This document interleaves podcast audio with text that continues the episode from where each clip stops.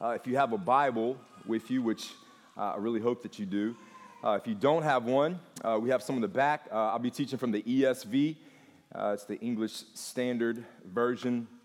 And we really encourage you to open up God's Word, look at it for yourself, so you can make sure that what I'm saying is coming from the Word of God. we'll be in Romans chapter 10 this morning. Romans chapter 10.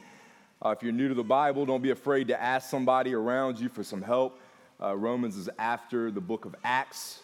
Uh, you have the gospel, then the acts of uh, the apostles, really the acts of the Holy Spirit working through uh, the apostles. But and then you have uh, Romans after that. So, Romans chapter 10, the big numbers are the chapters, the small numbers are the verses. We'll be looking at verses uh, really focusing in on verses 5 through 17, but I'm going to read verses 1 through 17. Once you have Romans chapter 10, 1 through 17 open, you can look up. Once I see a majority of eyes, I will begin to read, and then I'll pray and ask God for his help. Romans chapter 10, verse 1, would you hear the word of God? Brothers, my heart's desire and prayer to God for them is that they may be saved. For I bear them witness that they have a zeal for God, but not according to knowledge. For being ignorant of the righteousness of God and seeking to establish their own, they did not submit to God's righteousness. For Christ is the end of the law for righteousness to everyone who believes. Verse 5. For Moses writes about the righteousness that is based on the law, that the person who does the commandments shall live by them. But the righteousness based on faith says, Do not say in your heart, Who will ascend into heaven? That is to bring Christ down. Or who will descend into the abyss? That is to bring Christ up from the dead. But what does it say? The word is near you, in your mouth and in your heart. That is the word of faith that we proclaim. Because if you confess with your mouth that Jesus is Lord and believe in your heart that God raised him from the dead, you will be saved. For with the heart one believes and is justified, and with the mouth one confesses and is saved. For the scripture says, Everyone who believes in him will not be put to shame. For there is no distinction between Jew and Greek, for the same Lord is Lord of all, bestowing his riches on all who call on him. For everyone who calls on the name of the Lord will be saved. How then will they call on him in whom they have not believed? And how are they to believe in him of whom they have never heard? And how are they to hear without someone preaching? And how are they to preach unless they are sent? As it is written, How beautiful are the feet of those who preach the good news. But they have not all obeyed the gospel. For Isaiah says, Lord, who has believed what he has heard from us? So faith comes from hearing, and hearing through the word of Christ. We pray and ask God for his help. Father God, before us we have a passage that needs clarification. And that clarification is only provided through your Spirit's work in and through preaching of your word. So, Father, I ask that you would help me as I proclaim the goodness of God to your people, as we're reminded of the call to go and to share the good news that Christ has done what man cannot do, and that is create a way to reconcile us to our Creator. So, Father, we ask what we know not, you would teach us. What we are not, you would make us.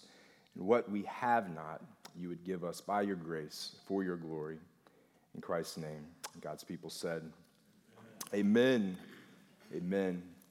So we are in week four, final week of our family values series. So we've looked at some of the distinct characteristics and qualities that we want to be known as when people think of us as a church. And today we look at our fourth value deployment. Now, CCF defines deployment as this. It's a working definition for us to all wrap our mind around. It says, the Christian's call to gospel action in all areas of life. It's the Christian's call to gospel action in all areas of life. See, the Bible commands followers of Jesus to live a lifestyle committed to making his name known. I mean, that we're called to do that. That is our instruction. And then we, we see that deployment really plays out anywhere that we naturally find ourselves individually, uh, whether that's our homes, our community, our neighborhood, right? Uh, whether that's our job, our school, in the classroom, whatever relationships you may have, uh, wherever you may frequently visit to get your coffee, to get lunch, uh, the store you stop at to get gas, wherever you are, you are sent on mission. So, the values that we've looked at over the past few weeks really culminate here. They really lead us to this. If we look at doctrine, discipleship, and devotion, it should really produce a profound commitment to gospel action in every area of our life. Or another way to put it is that the cause and effect of holding to sound doctrine, being truly discipled, and being committed to a family of believers that are genuinely devoted to one another caring for one another's physical and spiritual needs is the resolve to then tell others that this reality can also be theirs. It's what happens, it's a natural progression. I have to do this. You have to do this. It's called evangelism. It's something that we do. We go and we tell. We're brought into the family of God and then we are sent out to share the good news. We're deployed to tell others the good news of the gospel. We're sent on a mission. Now, we all know what deployment means in terms of uh, military terms. It's when troops are sent out for action, right? They're deployed to go and do something. There's a job that has to be done, there's a mission that has to be completed. Uh, if you've seen the new Top Gun movie, Maverick, it's a great movie. I don't watch a lot of movies, but it's a really good movie. And uh, the, you, know that in that movie, there's a mission, there, there's something that has to be accomplished. And then there's training for that mission, there's preparation to uh, engage with that mission. And then they, they really plan and prepare for the day of deployment when they will go to fulfill the mission.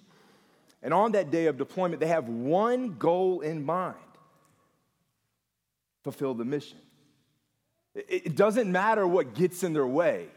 It doesn't matter what, what opposition comes to them. They have to accomplish the mission regardless of what happens. Brothers and sisters, we must ask ourselves are we committed to the mission that has been given to us by our Savior? Like, like are we really committed to this mission? Do you consider yourself one that has been deployed to share the gospel wherever the Lord may have you? Is this how you think of the Christian life? You think of it as one that we have a job to do? And my prayer today is that as we look at this passage in Romans chapter 10, you will either A, some of us will develop an understanding of your call to a life of deployment for the first time. That's, that's a portion. Or B, that some of us will be renewed in our commitment to deploy, to be deployed, to share the gospel wherever the Lord may have you. Wherever you are in this time of your life is not an accident. The Lord has you where He wants you. He knows what you need, and He, he takes away what you don't need. How will you proceed? I want to make four observations as we look at this passage in relation to our call to deployment. There will be four observations as we look at this. One, we'll see a profound reminder. A profound reminder. Two, we'll see our God given responsibility. Our God given responsibility. Three, we'll see an unfortunate refusal. And four, we'll see a steadfast reality.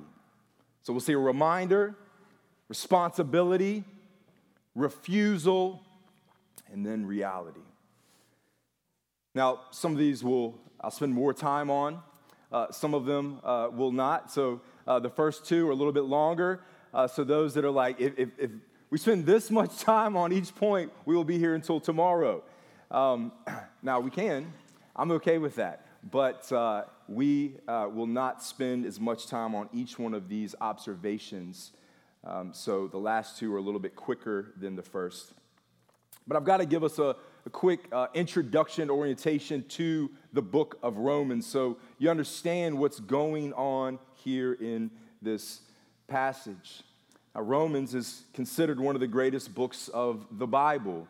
John Calvin once said, When anyone understands this epistle, speaking of Romans, he has a passage open to him to the understanding of the whole of Scripture. Very important book. Uh, Romans is indeed Paul's most comprehensive outline of Christian doctrine. There's nowhere else in the Bible that gives us a better snapshot of each of the fundamental Christian doctrines that we must live by.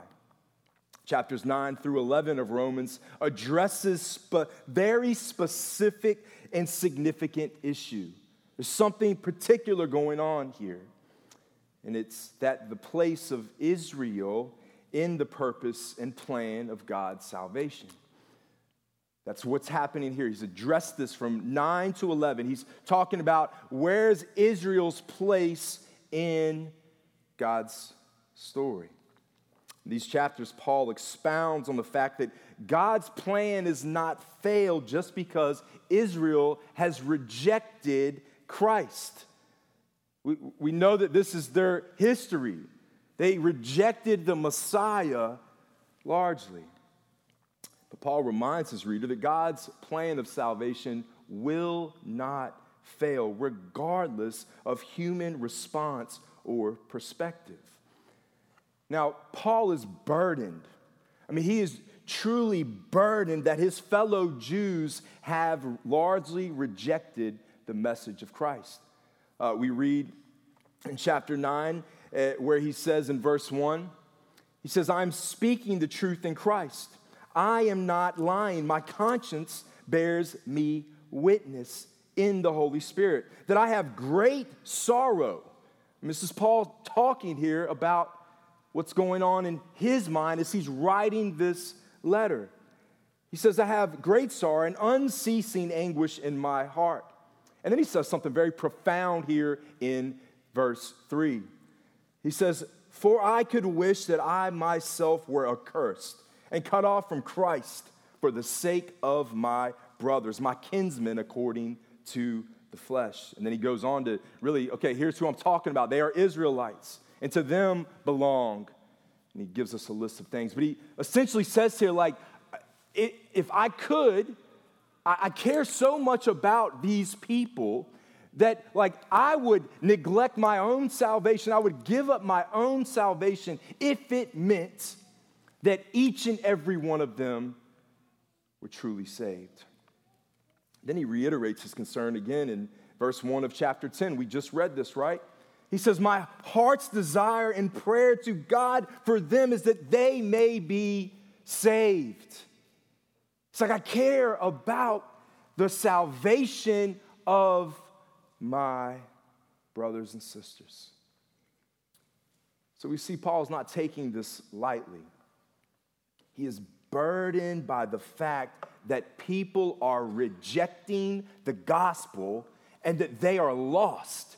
He has concern for the lostness of those around him. And listen, church, we, we have to pause and ask right now do we feel that same burden? Do we really care about the lostness and the rejection of the gospel of our family, friends, neighbors, and those across the globe?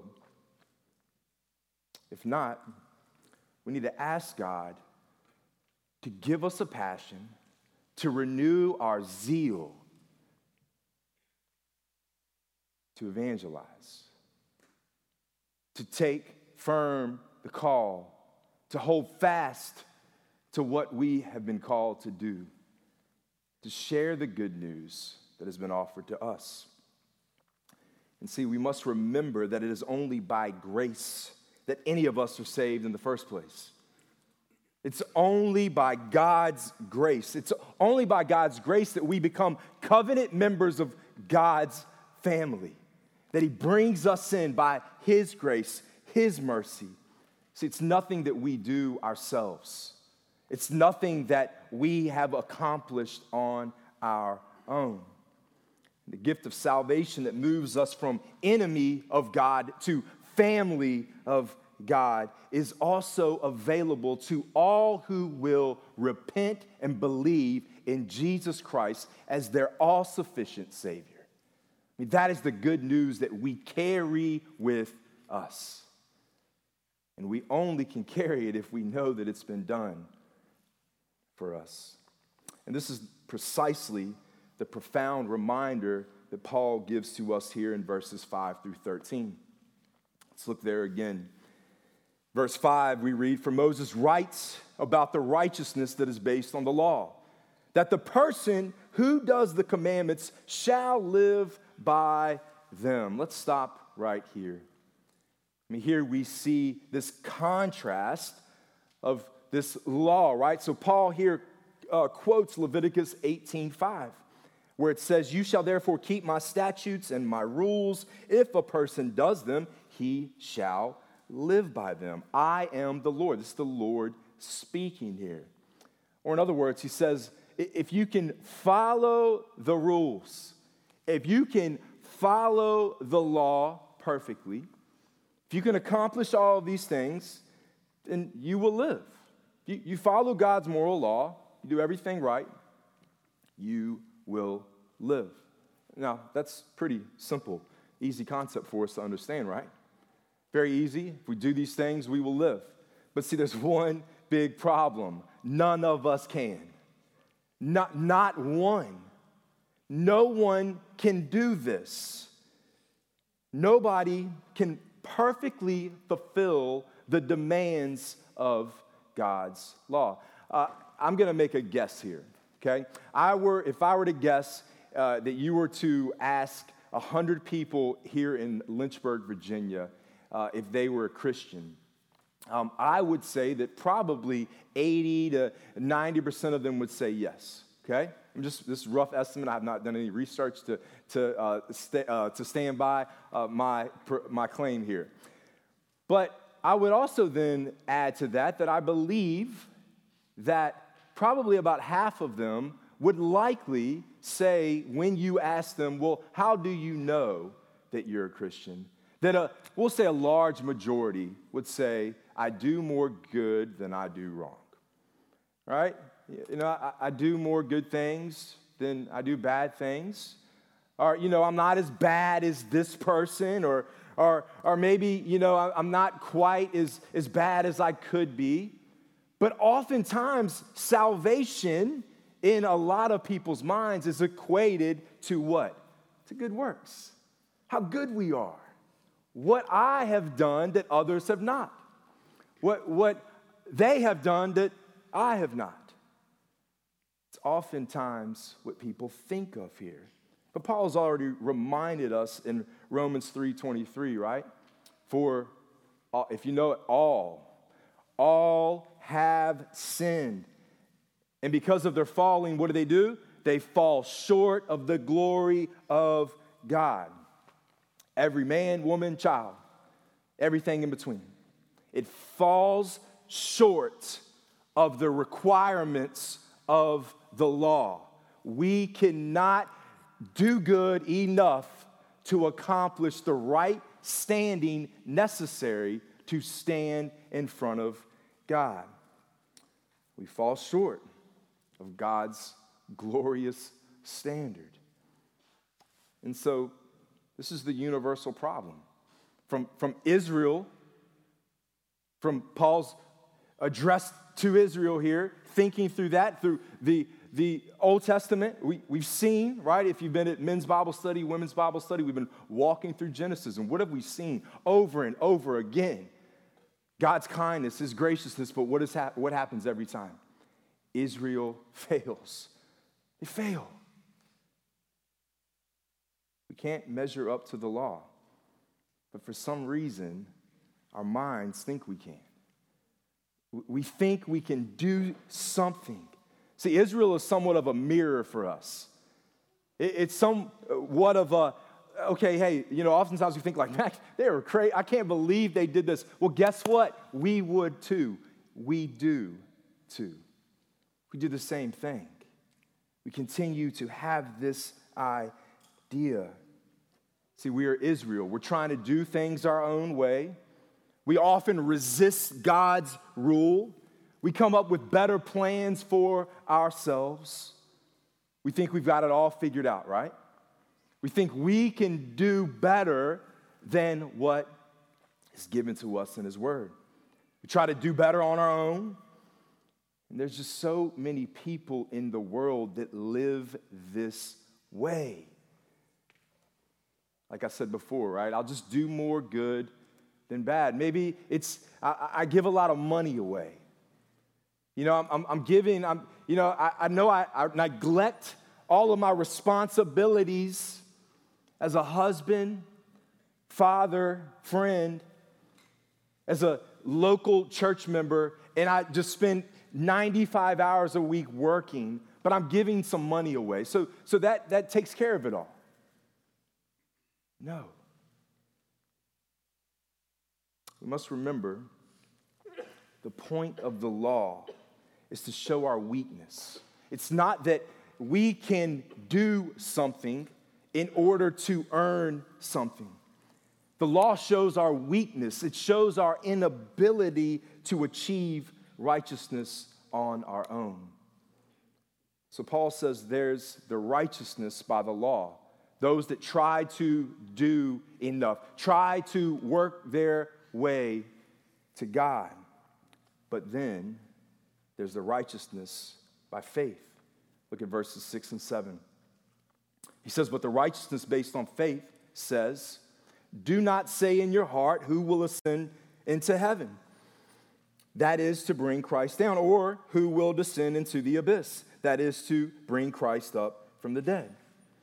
Now, there's another righteousness that we're reminded of here that's not based on anything that you can do.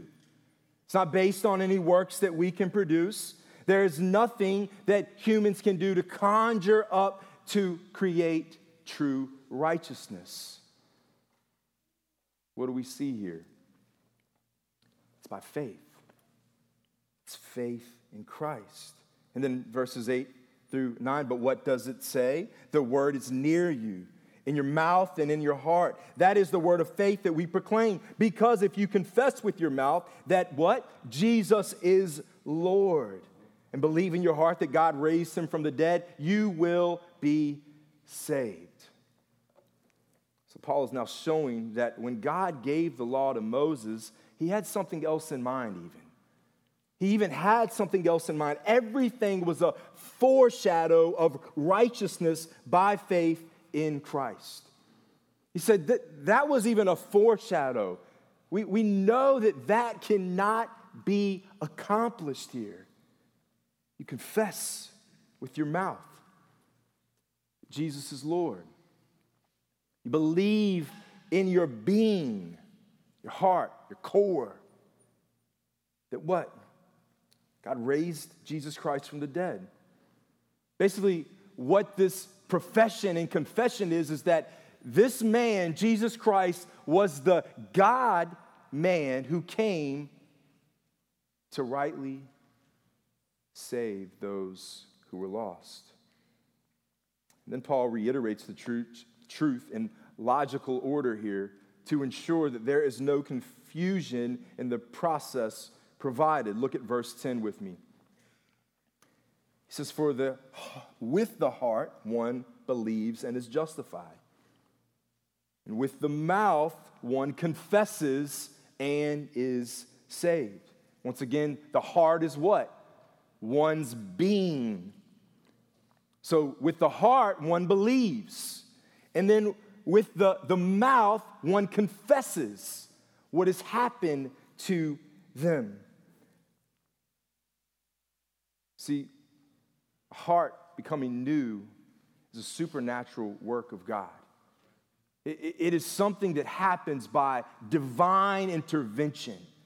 He takes the heart of stone, that heart that is just in opposition and enmity towards God, and he replaces it with a heart of flesh.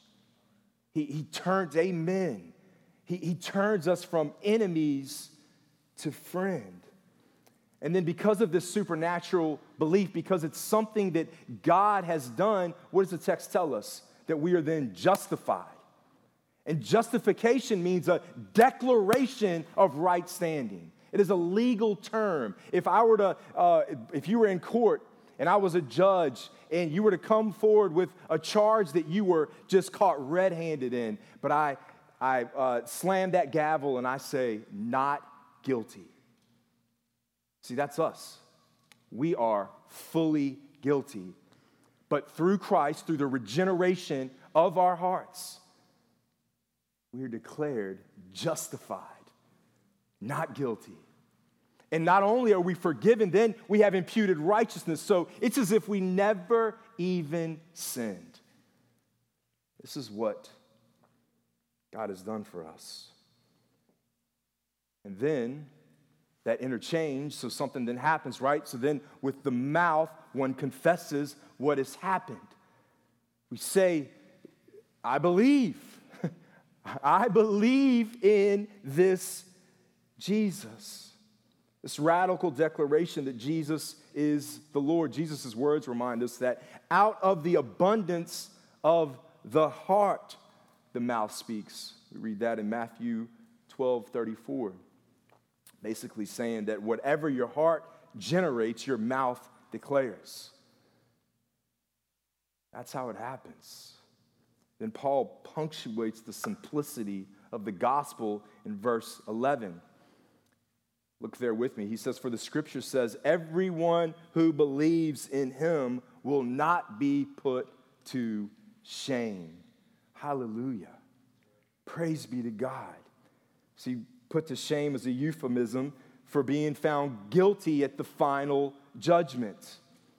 So we are seeing some eschatological, uh, last days, the end times language here, telling us that in the end times, in our final judgment, that when we stand before our Maker, which everyone will, those that have this righteousness by faith will be declared not guilty.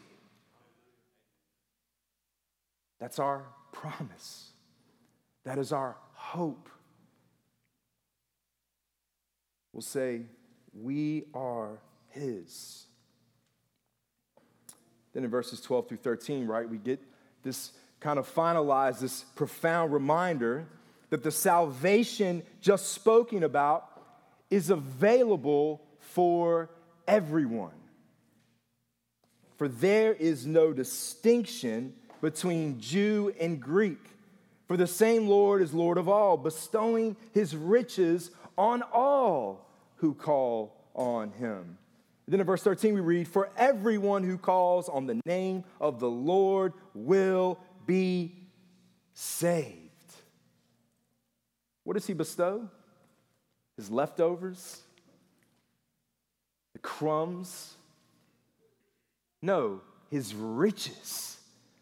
The riches of the Creator are bestowed to those who call on him. Christian, do you understand this reality? Do you understand what has been afforded to you on your behalf by our Savior? The riches of the Lord are available to all then who call upon his name. To anyone. This is the free offer of the gospel. We shout, we proclaim, we herald this beautiful reality that all who call upon the name of the Lord can be saved. See, here Paul is quoting Joel 2:32, Old Testament prophet, right? Where he says, And it shall come to pass that everyone who calls on the name of the Lord shall be saved. I mean, really, what Paul is doing here, once again, remember, he has a specific thing in mind. We're just pulling, we're extracting application for us today. But here he's saying that God's plan was that the Jews and Gentiles would be saved. This is not plan B. This is God's plan. God didn't change his mind. He called a people from the beginning, before the foundation of the earth. That's what Ephesians tells us. Now, it's important to take note here, especially that the hostility between the Jews and Gentiles were, was massive. I mean, they, they just didn't like avoid each other at the, the store. They hated one another. It was so massive, there was no, this, the, the, the no distinction here has some very massive implications. And these times, the Jews were even prevented by a physical barrier from entering into the temple. Uh, one um, historian, Josephus, he, he says that it was about a five foot tall barrier, and there was signs around it that said, Gentiles cannot enter. If you do, then you will die. So, like, stay out. We're God's people. You do not belong here. So, now that Paul is saying here that there is no distinction, Jew and Gentile are included in this plan. I mean, this is a massive declaration. But God does what man cannot do, doesn't he? I mean, think about your own story. Think about your own salvation. Think about those that you may know that have been brought into the family of God only by God's grace. See, God rescues and reconciles a people that are hopeless on their own. God sends his only son to do what only he can do. And this is a profound reminder. And then, after Paul lays out this wonderful plan of salvation to his reader, he then tells us there's something that must be done in order for people to know this wonderful gift of salvation exists for them. And then we see our second observation here our God given responsibility. Our God given responsibility. Look at verses 14 and 15 with me.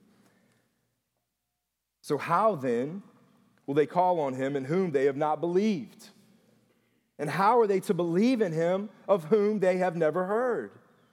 And how are they to hear without someone preaching? And how are they to preach unless they are sent? As it is written, how beautiful are the feet of those who preach the good news.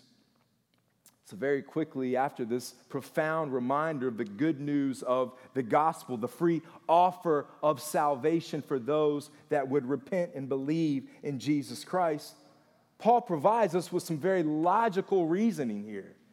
He gives us this kind of logical reasoning here in the form of some rhetorical questions as we see our God given responsibility to preach. And this is translated from the word that means proclaim. It's not just the pulpit ministry, those that preach. Now, that is a portion of it. But this word would mean for those that would proclaim the gospel. Listen, God's plan of salvation, God's plan for the gospel to go forth is through the proclamation of his word. Mouths proclaiming what has happened. Everybody understand that? We, we must speak, we must use our words. Charles Spurgeon once said, We are not called to proclaim philosophy and metaphysics, but the simple gospel. Man's fall, his need of new birth, forgiveness through the atonement, and salvation as the result of faith. These are our battle axe and weapons of war. Ugh. Weapons of war. That's what we take into battle the gospel of Jesus Christ. There's no plan A. Or this is plan A, there is no plan B. Mark 16, 15, right? And he said to them, Go into all the world and proclaim the good news to the whole creation. Brothers and sisters, listen to me. We have been given a responsibility from God. We are to go proclaim the gospel. There was a very popular quote. I don't know if it still is uh, popular and going around, but it was uh, that uh, the, it says, preach the gospel at all times, and sometimes, or when necessary, use words. Um, and, and I get it, great sentiment. I get it. Yes, our lives should model Christ likeness to those around us. We should, uh, we should make sure that everything we are doing uh, represents God and who we are as a member, a covenant member of His family. I get that. But listen, words are absolutely necessary. They are necessary in order to put forth the gospel of Jesus Christ. We must speak, we, we must share, we must proclaim what Jesus has done on sinners' behalf. I mean, this is the, I mean, this is the crux of this passage here. And listen, I know uh, gospel proclamation isn't always easy. No, it's not the easiest thing to do. But listen, there is no unsubscribe button to this message. We got to keep seeing it over and over and over and over again. We need to be told that we must proclaim, we must share the good news of what Christ has done. We need to see this, we need to read this time and time again. And the order is simple and easy, right? Here's what Paul says. Look at it with me. He says, How then will they call on him in whom they have not believed? A person has to believe something in order to call on something. They don't call on what they don't believe in when it comes to salvation here, true salvation. And then he says, How are they to believe in him of whom they have never heard? So basically, saying you cannot believe in something that you have not heard about. We must hear about this good news in order to respond to what is being preached. And then he goes on How are they to hear without someone preaching? So, how is this going to happen if no one proclaims?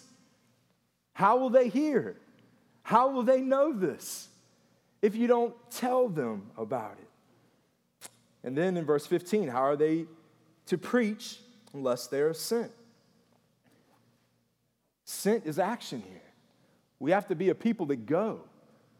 We have to be a people that are intentionally looking for ways to go and share the good news of what Christ has done. Uh, as I was preparing this week, um, one night I stopped by the store, uh, and you know, uh, my wife asked me to grab some things, and I'm in Food Lion, and I'm I'm in there, and I'm just like, all right, I got to really live this, right? And I'm like looking for people. I'm like, okay, hey, Lord, give me an opportunity to share the gospel. Like, I'll do it. I wish I could tell you that something dramatic happened. It didn't, but that's okay. But that's the mindset that we should have. We should be intentional in our outlook no matter where we are going. Now, I, I pray that that zeal stays with me. I pray that God would truly have my heart bent towards that type of eyes and vision everywhere I go. It comes to missions and church planting, we all play a part, even. There's the individual, right? We need to make sure that we are being uh, sent, we're going, but then church planting, missions, global, local, like we all play a part in that collectively as the church. We do that together. We talked about that a few weeks ago.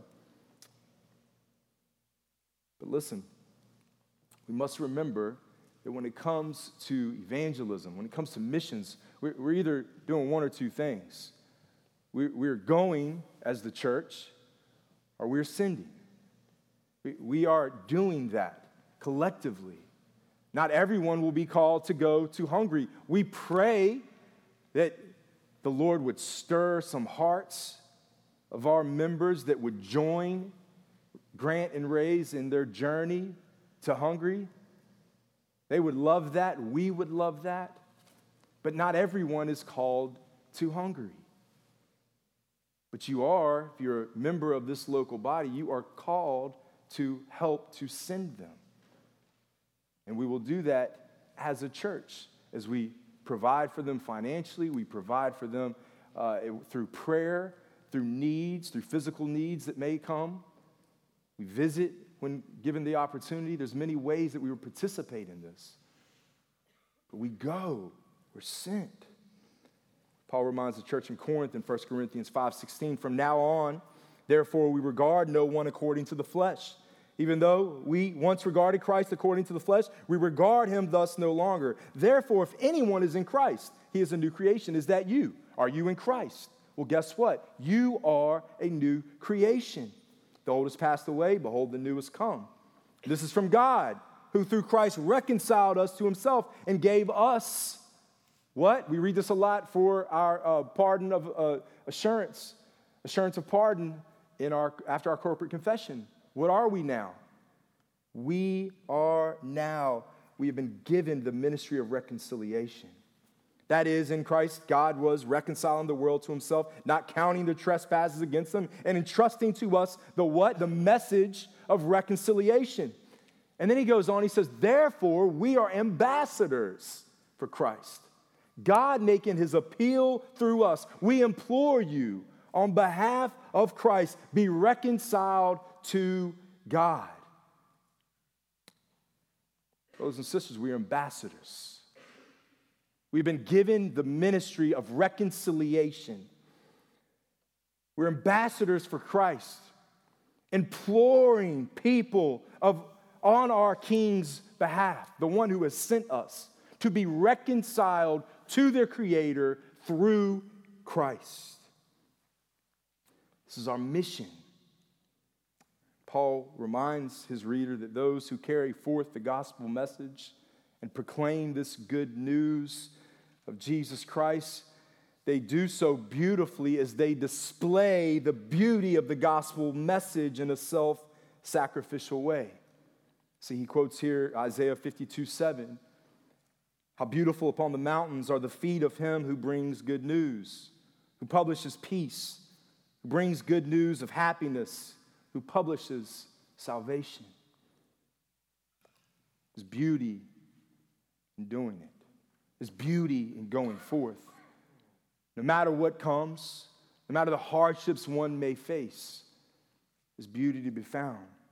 So, brother or sister, I must ask you how are you fulfilling your God given responsibility? How are you fulfilling this responsibility? How are you proclaiming the good news to those around you? Whether it's in your home, some of you teenagers have said this before, those that know the goodness of God through Christ. It is your job, your responsibility to help to ensure your younger siblings understand that too. You participate there. Fathers, mothers, aunts, uncles. You have a responsibility those that have roommates, those that live on campuses and dorms, neighborhoods, wherever you may find yourself, fulfill the work that has been given to you by your Savior. And then quickly, we'll look at our last two. The first one here is we see an unfortunate refusal. An unfortunate refusal. Verse 16, but they have not all obeyed the gospel. For Isaiah says, Lord, who has believed what he has heard from us. So here Paul is speaking about the Jews who have refused to believe, believe even though they have heard. So they, they, they've heard, but they've rejected, they've refused. And we all know that's true today. There will be many that refuse the free offer of the gospel, refuse the offer of salvation, they will reject submission of their lives and obedience to Christ. But we don't give up. We don't stop because of this. We don't say, well, oh, well, eh, they're, you know, we'll, we'll just, just give up on them. No, we still pray and we still proclaim the truth they need to hear. you think about it like this if you knew someone that was dying and they're on their deathbed, and there's one pill that they can take that will fully heal them. Uh, one pill. But for some reason, they don't like the taste. They will not take this one pill. We don't try to offer them a replacement. We continue, or we should continue, to offer them the one thing that will restore their life. See, brothers and sisters, too many Christians are offering a replacement. They're offering a cheap replacement that can never fulfill what they need, the world needs. We must be ambassadors as we accept this mission that we've been deployed to complete, as we proclaim the true, unfiltered gospel of Jesus Christ. That one must repent and they must believe that Jesus is Lord. But we don't give up, even when there is refusal. We don't stop we continue to press on. We pray for them. We proclaim to them. We share with them. And then we're reminded in verse four, or in verse 17, our fourth observation here of this steadfast reality.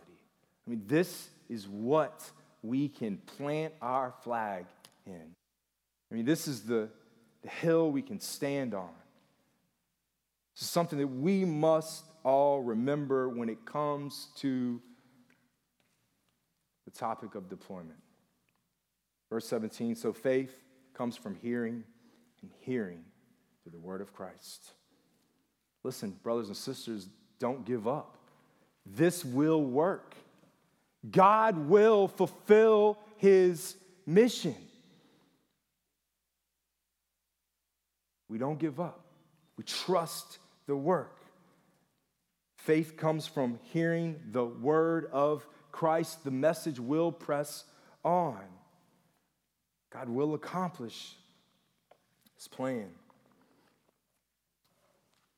So, brother and sister, I must ask you how are you fulfilling mission? Are you living as one who's been deployed? You know, currently, as a church, we have some local uh, partnerships that we're working with. We're, once again, Grant and Raise. Uh, Kat, our missionary that we support in Sweden, that we care for there, uh, who just a few months ago gave an update. Also, the Blue Ridge Pregnancy Center. Uh, they do some great work locally, and we are uh, heavily, heavily invest, invested in them. Also, future pastors, those that may be called to the ministry. We want to invest in them. We want to uh, ensure that we are training and sending church planters, those that may be called to the work of the ministry full time, but also individually. Each one of us gathered here today has a job to do. I'll leave us with a quote to ponder as we think about that responsibility. C.T. Studd, you've probably heard this before, he once said in a song, actually says it only one life will soon be past. Only what's done for Christ will last. May we remember that as we allow the Lord to lead us and guide us as we fulfill the mission given to us by our King. Let us pray. Father, we thank you so much for salvation. We thank you, Lord, that you provided a way for us to be reconciled to you. Lord, help us to not neglect the mission to which we've been called. Help us to remember that there is only one thing that will last, and that is what is done for Christ. So help us to be committed to that reality. Help us to be committed to the proclamation of the gospel wherever you may have us. Help us to be a church that evangelizes near, neighbor, and nation. I pray that in Christ's name. Amen.